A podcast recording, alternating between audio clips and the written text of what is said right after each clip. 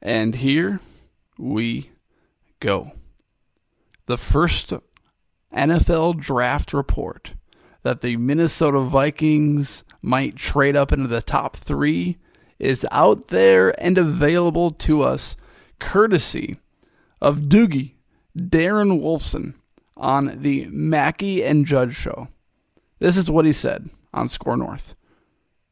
Here's what I was told.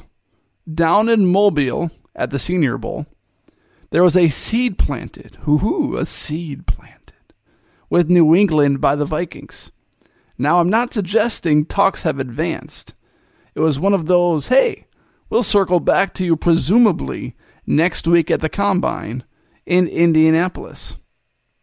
But that some sort of seed was planted in terms of, hey, is there even an interest on your front to move off that number three overall pick? Now, this is a juicy nugget by Darren Wolfson because the Minnesota Vikings have reached out to the New England Patriots. The way they described it is a seed was planted by the Minnesota Vikings.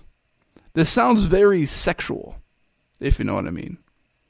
The Minnesota Vikings are going to plant their seed in the New England Patriots, and they are going to birth either Caleb Williams, Drake Maye, or Jayden Daniels. Those are the three quarterback options, I guess, and JJ McCarthy. Those are the four quarterback options the Minnesota Vikings might be pursuing in this NFL draft. So, what does this mean? The seed. What does this seed mean? Well, it means that the Minnesota Vikings are serious about moving into the top three or at least are serious about the idea of moving into the top three and getting a quarterback that they love, not settling for a Penix Jr. or a Bo Nix, but grabbing and snagging a quarterback that they feel is going to be the franchise player for the next 10 to 15 years of the Vikings organization. This tells us that the Kirk Cousins, will he resign, will he not resign, is a serious consideration that he won't be back and that the Vikings are going to pursue a top three quarterback in the NFL draft. This tells us, okay, I'm out of ideas. It just sounds fun to say. This tells us over and over again. And what I'm excited about with this is that the Minnesota Vikings want a top quarterback in this NFL draft. I'm on record with saying that, hey, I understand that it doesn't work every single time when you trade up for a guy and select him in the top three. Look at the San Francisco 49ers. They're a perfect example. They traded up a haul to get into the top few picks, drafted Trey Lance, and they traded him a couple of years later for a bag of donuts from the Dallas Cowboys. Sometimes it doesn't work, but I want a team that's willing to risk it and go for it. I feel like so many times in the Vikings organization, they play it safe. They bring in a guy who, you know, Sam Bradford, they bring in a guy who can throw the football a little bit, but he's never going to win you a title. Kirk Cousins is another example of that. Kirk Cousins in a perfect situation. Can he win a title? Sure. Okay, yes. A perfect defense, perfect wideouts, yes. But what NFL team that's won a Super Bowl in the last how many years has a quarterback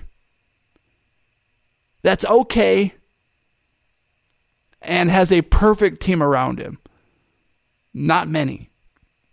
Brock Purdy got to the Super Bowl, couldn't win the big game, even with a perfect team around him. I want the Minnesota Vikings to get a guy that is so good, so sensational, that he can overcome the differences or the overcome the lackluster performances of certain players on offense and defense. That's what Patrick Mahomes can do. And I get it. I want to first say this because Patrick Mahomes, as amazing as a quarterback as he is, the Chiefs also won the Super Bowl because of their, because of their sensational defense. But Patrick Mahomes definitely overcompensated for having wide receivers that are very subpar, amazing tight end, solid offensive line, solid running backs, but his wide receivers have been hot garbage all season long, and he was able to overcompensate. He was able to overcome the shortcomings of that position. And that's what I want from the Minnesota Vikings.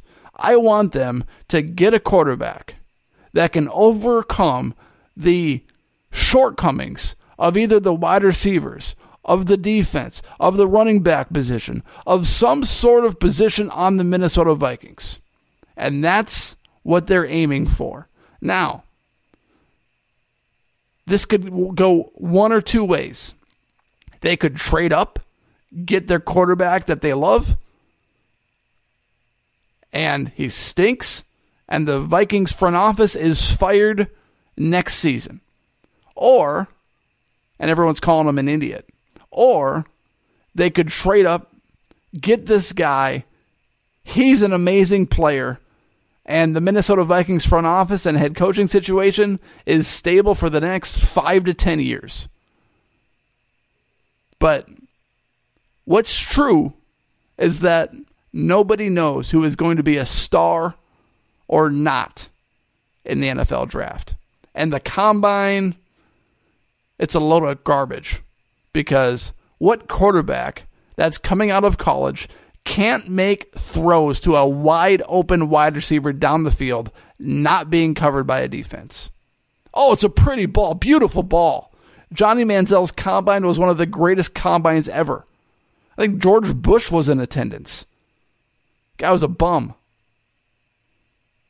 Players like to play trick or treat at the NFL Combine because they can trick general managers and head coaches into thinking they're a first round pick. They can get their body ready. They can get mentally stable enough for that combine to answer questions that they need to answer for several hours. But as soon as that combine's over, what kind of player are they going to be? Are they going to continue to put in that work? Are they going to continue to prove themselves as a first round pick? Or did they just do enough to become a first round pick at the combine? They show their measurables, and then after that, they become a Johnny Manziel player. It's a guessing game. And right now, the Minnesota Vikings, they might be guessing aggressive, or at least they're considering being aggressive, which I love. Back in 2009, the Vikings went for it. They signed Brett Favre, and he completely changed that season. Several years ago, six years ago, the Vikings, they sort of went for it. I mean, they did go for it. They signed Kirk Cousins. But Kirk Cousins was not enough to overcompensate the shortcomings of the roster around him. And he's proven that his entire career. Like it or not. Hate like it or hate it. Kirk has at least proved that point. Thank you for listening to this episode of the Minnesota Tim podcast. Please subscribe on YouTube if you're watching on YouTube. And please hit that follow and rate button on Apple or Spotify or Google or Amazon, wherever you are currently listening to this podcast. Everyone, take care and have a great day.